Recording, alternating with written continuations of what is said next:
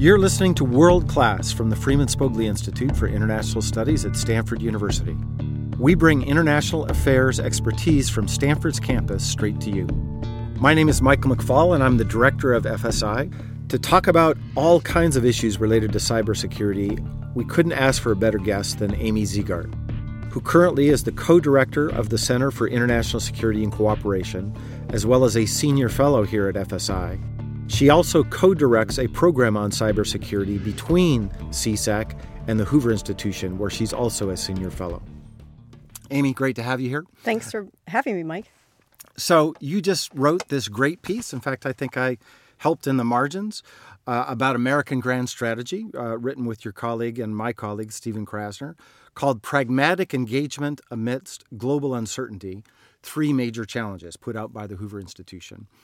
Um, my guess is had you written this a decade ago, the word cybersecurity would not have appeared. Is that true, or does it go back that far? It's, and how has it changed over the time? It's absolutely true. In fact, if you look at intelligence threat assessments, which, as you know, are issued every year by the Director of National Intelligence, if we go back 10 years just to 2007, the word cyber does not appear in that threat assessment at all. one time. Doesn't appear wow. at all.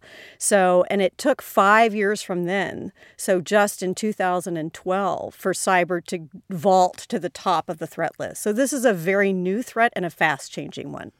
Fast changing for sure. It, it affects our elections, it affects our security, it affects individuals, right? Uh, we're all a part of this. How, give us a scope, give, give us some scoping. Like, how, how do we understand how big a threat it is? Is this like, is it like, you know, marginal stuff with the right uh, interactions we can contain? Or is it more like nuclear weapons? Or is it even bigger than that? I think you've put your finger on a huge challenge, Mike, which is that it feels like cyber is everywhere and yet at the same time insignificant. So when I talk about cyber threats and I ask people in the audience, how many of you have had to get a new credit card in the past right. year? Almost every hand goes up. Right. That's if, cyber, right? Right. Yes. And if you ask people who have had security clearances like you, how many of you were implicated in the theft of information from the Office of Personnel Management? Lots of hands go yes. up. My hand's going up right now if you can't see it. you probably not... have the trifecta. You're probably in yes. the Anthem hack too. So we have cyber fatigue. We read about it all the time. And so it's hard for everyone, I think, to get their arms around how serious is this threat and who are the bad actors. So I try to simplify the universe a little bit into four different categories Great. of threats. Simplify for us. Perfect. Right. So there are four major cyber threats spying, stealing, disrupting, and destroying. Okay, go through so, those. That's good. So, cyber espionage, we think about um, the ability to gather thousands and millions of pages of documents at speeds that you could never imagine before. Someone like an Edward Snowden being able to take out thousands and thousands of pages of documents, whereas yes. before, if someone wanted to take documents, you'd have to smuggle them out in your pants, right, from a secured facility. Exactly. Can I just say as a footnote, uh, I was the U.S. ambassador when he showed up in Moscow, and he really ruined my summer. Right, Mr. Snowden. Oh, keep going. he keep ruined going. a lot more than that. He, yes, he did. He did. so the the threat of cyber espionage at speeds and scale that we have never seen before is a very real one. So right. that OPM breach that I mentioned, the theft of all that security clearance information, that's a counterintelligence treasure trove, as you know. Right. So big challenges with the spine. Stealing, the massive theft of intellectual property, generation skipping advantages now given to foreign companies, the theft of American intellectual property right. in particular. That's a big issue for companies in all different kinds of industries. And if you think that our power in the world is really driven by our economic might more than our sheer military power today, that should be of concern to every American. Uh-huh. So that's the stealing.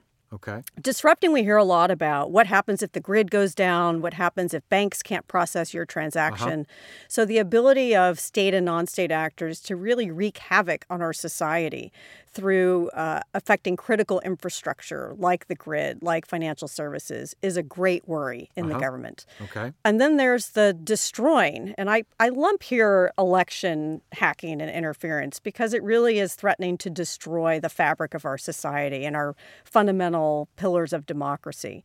But we also think about destruction in the kinetic or defense sort of Yeah. the uh, you context. probably do more than most, but yeah, say more about that. Yeah. So, if you imagine that there is a conflict escalating and suddenly our aircraft carriers can't actually function on GPS, they don't know where they can go or where they are. Or you imagine that unmanned systems are now flying into our own citizens or our own targets because they've been hacked and they've now been redirected somewhere else.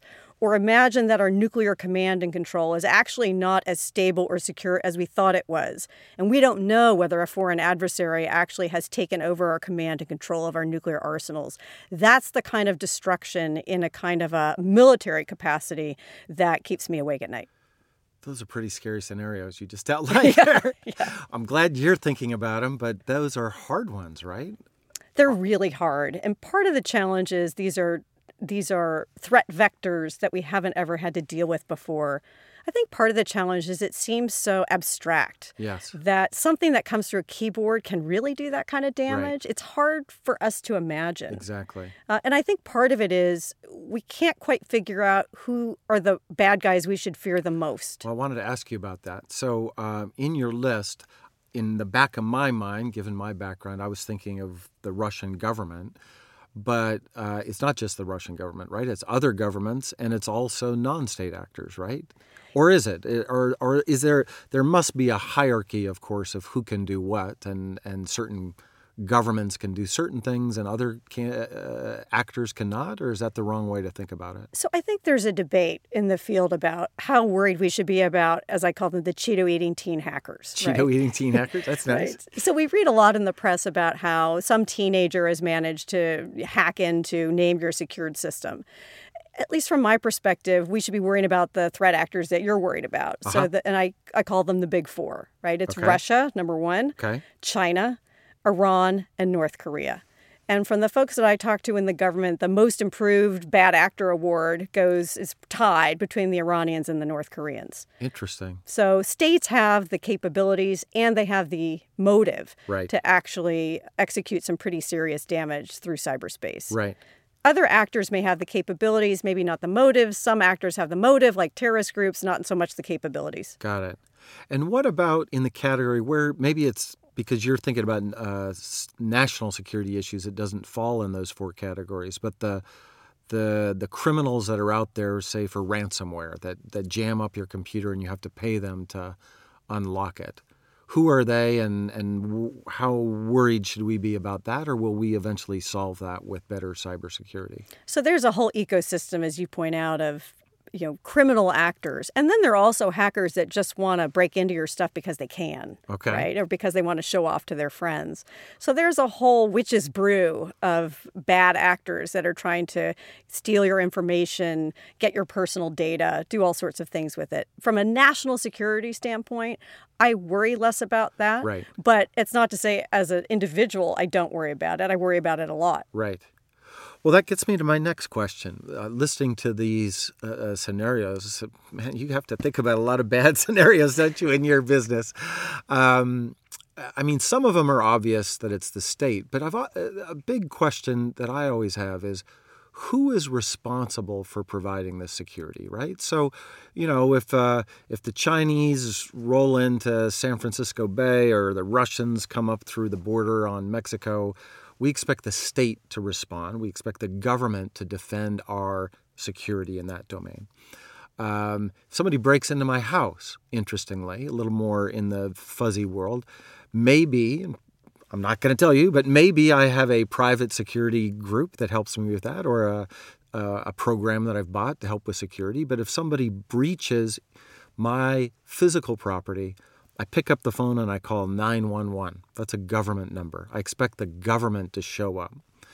When I have unfortunately had to experience uh, cyber actors interested in me, you can guess which ones, uh, both in the government and um, even now. Uh, who do we call? We call the IT guy.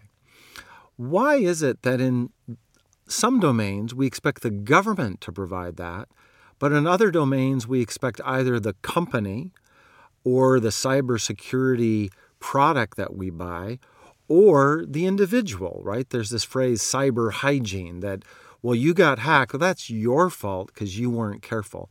How do you wrestle with that kind of philosophical question of who's to be in charge of sec- cyber security? I think it's a big conundrum for the government because, as you point out, we think in political science terms, we always talk about the state has a legitimate monopoly uh, use of force, for Right. example, to protect us. So we expect the police to be able to carry firearms to protect us. We expect the military to protect us, and we grant them that license to use force if necessary. Right. But that doesn't work in cyberspace. Uh huh. And so it's Why a- not? it's a very I don't know why not. It's a great question. and It's very muddy terrain.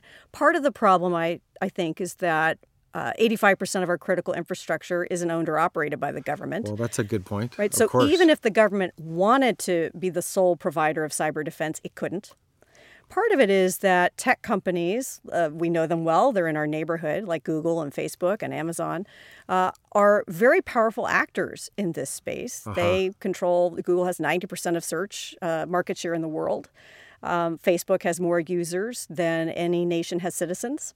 Uh, and so corporations have just evolved to play a very large role in mediating this battlefield of cyberspace, and they're grappling with how to do that too. So part of it's just happenstance of evolution, part of it is ownership, and part of it is the norms that have developed around who's responsible for what.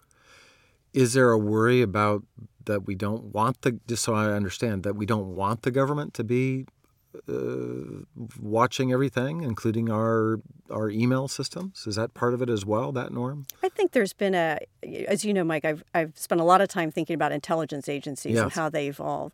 And when the Central Intelligence Agency was created in 1947, uh, one of the great fears was that Harry Truman didn't want an American Gestapo. That's how he put it. I And- didn't know you used that phrase. and wow. that and that's why the CIA was explicitly forbidden from having domestic intelligence powers. That's Uh-huh. why though that function was given to the FBI. right. So I think there is a long-standing, deep suspicion of the government's uh, capacity to surveil American citizens. Uh-huh. And we've seen this with the development of oversight mechanisms and the outcries about privacy after the Snowden revelations. Right. That's a real feeling. It's a really deep-seated norm, I think, in American society, and rightly so. So that that's part of our cultural tradition, historical traditions that we have that maybe other countries might not have. I mean, I don't think the Russians, the government would care as much. or even the British. So Is that right? Right. So the, one of the one British lawmaker came several years ago to the U.S. and he told me something I never forgot. He said, "You know, in the U.K. we have security cameras on every street corner, and and university students were asking for more because they feel like they're more secure if there are more security cameras." And he said, "Can you imagine?" Walking into an American university and having students requesting the government to put more cameras to watch what they're doing.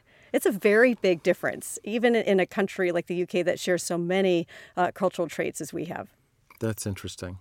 Well, let me ask a, a s- similar but slightly different question about uh, if the government shouldn't be responsible for security, uh, company security, individual security in the cy- cyber world, should they do more regulation? Uh, should they create some standards? And I'm, I'm thinking about uh, the Equifax breach, right? And what happened there, and who's liable for that. How do individual people that suffered, and you mentioned the, the attack on the U.S. government, of which I was one of those, how do we, uh, you know, what rights should we have vis a vis those that didn't provide that security to us? Um, and the analogy I always think about is uh, the car industry, which, of course, several decades ago, there were no seatbelts or no airbags. You just got in your car and you did what you did and you faced the consequences. But the norms and then later regulations and laws changed over time. And we decided that people needed to have seatbelts on and you couldn't drive a car without a seatbelt. And then you couldn't make a car without airbags. And my father is one of these people. I grew up in Montana, and Montana is a pretty, you know, libertarian kind of place. Uh, for years, he refused to put on that stupid seatbelt because that's that's my choice. I get to do what I want. But but our laws and our society, and I would say our norms, change. That actually, to drive a car, these are things the car needs to provide you, and then help you be safe. I don't get that feeling like when I walk into my bank. I don't know what their cybersecurity is. I don't get that feeling when I walk into my medical, the, where I get have my medical care. Do I know how they're securing? Do I have any right to know that? And is the government obligated to help them provide that kind of security, or not? I think we're feeling our way to a new world where the government may not be able to single handedly provide defense in cyberspace, but has to take a leadership role in solving that market failure problem. Okay. So you mentioned the auto industry. It was, a, in some ways, a market failure problem. How do you optimize profits at the same time providing safety for passengers? And regulation was one way to try to find that middle ground. Right now, it's pretty much the Wild West in cybersecurity. So we face this bizarre world where you can uh, post ads, political ads on Facebook in this last election round without saying who was responsible, but you can put ads on TV and you're and you're regulated yeah. about uh, that identifying crazy? that. I mean, so it's a little crazy. Yeah. And part of it is that uh, laws always lag behind technology. Right. And in this case, that's a dangerous lag. Right. And so, in a whole host of areas, whether it's election, uh, political advertising, or whether it's protection of your bank account, uh, the laws uh, are lagging behind. I'm not. That's not to say I'm in favor of lots and lots of regulation, but there need to be guardrails uh-huh. in place that protect, in, in particular, critical functions of our society. Yeah. That make people feel that they can trust the internet also. Because one of the great perils in this landscape is that eventually people will be so fearful of the internet that the whole value of innovation and globalization of internet communications will decrease. Right. So we have a collective interest uh, to, to, to address that, right? Yeah. So you mentioned the Russians. Let's talk about the Russians a little bit. We can't talk about cybersecurity and elections and hacking without bringing in the Russians.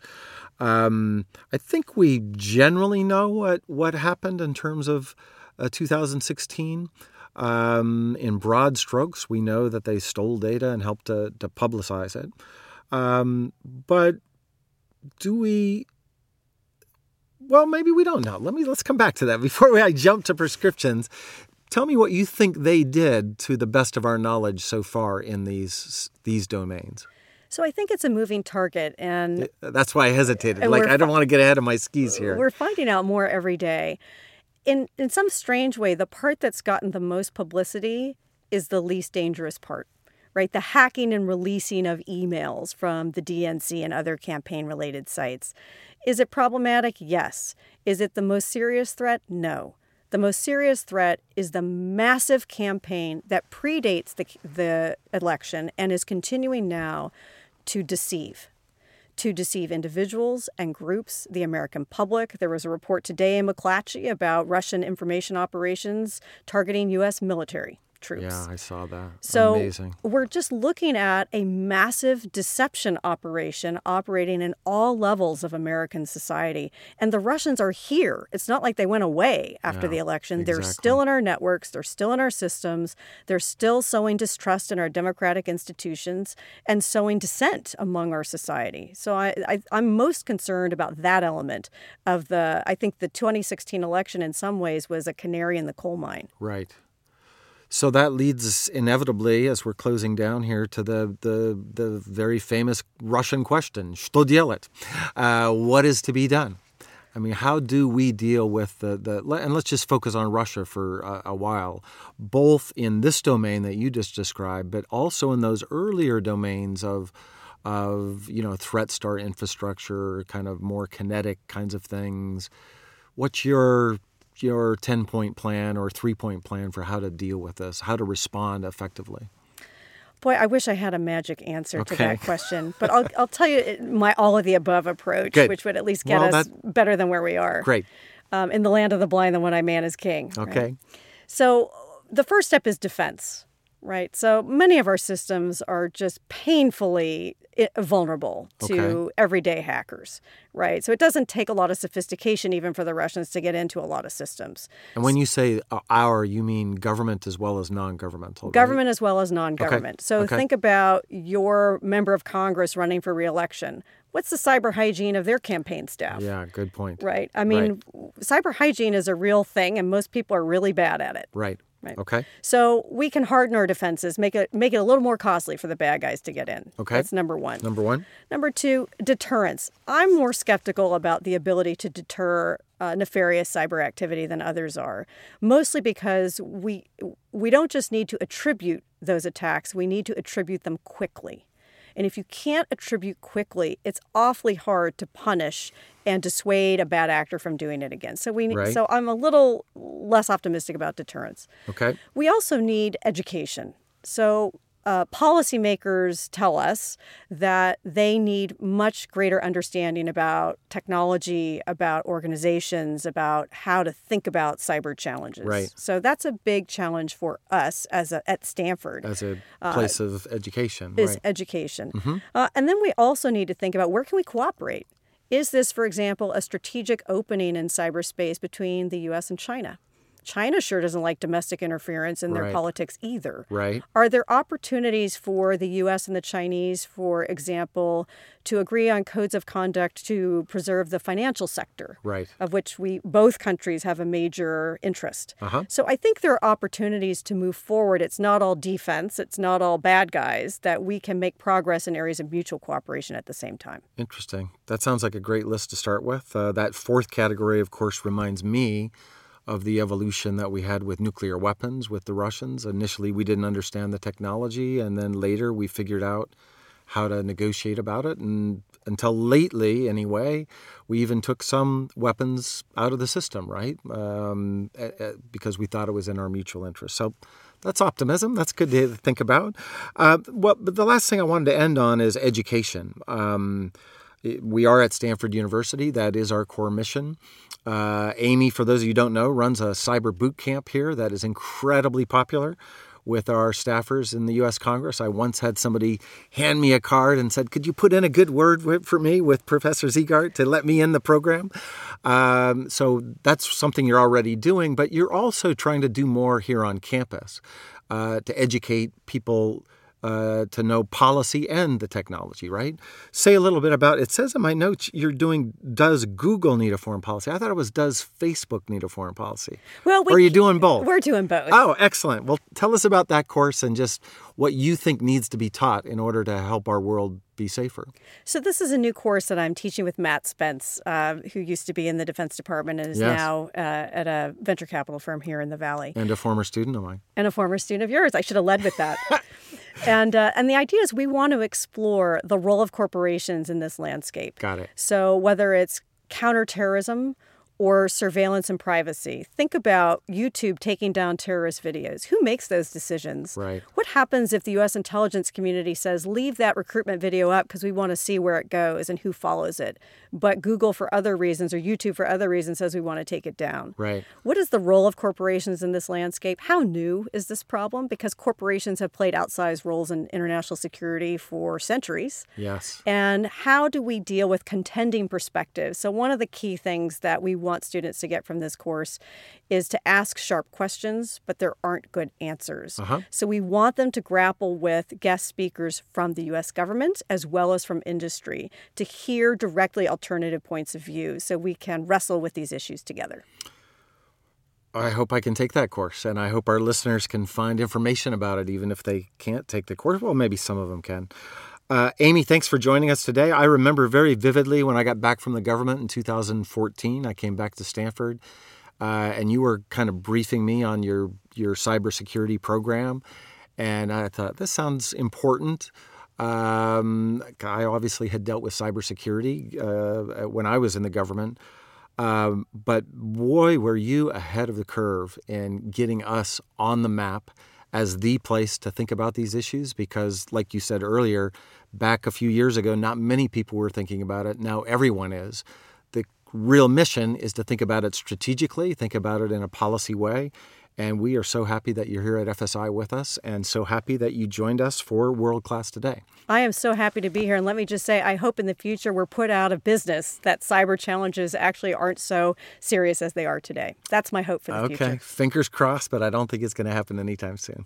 Thanks for joining us. Thanks for having me. You've been listening to World Class from the Freeman Spogli Institute for International Studies at Stanford University.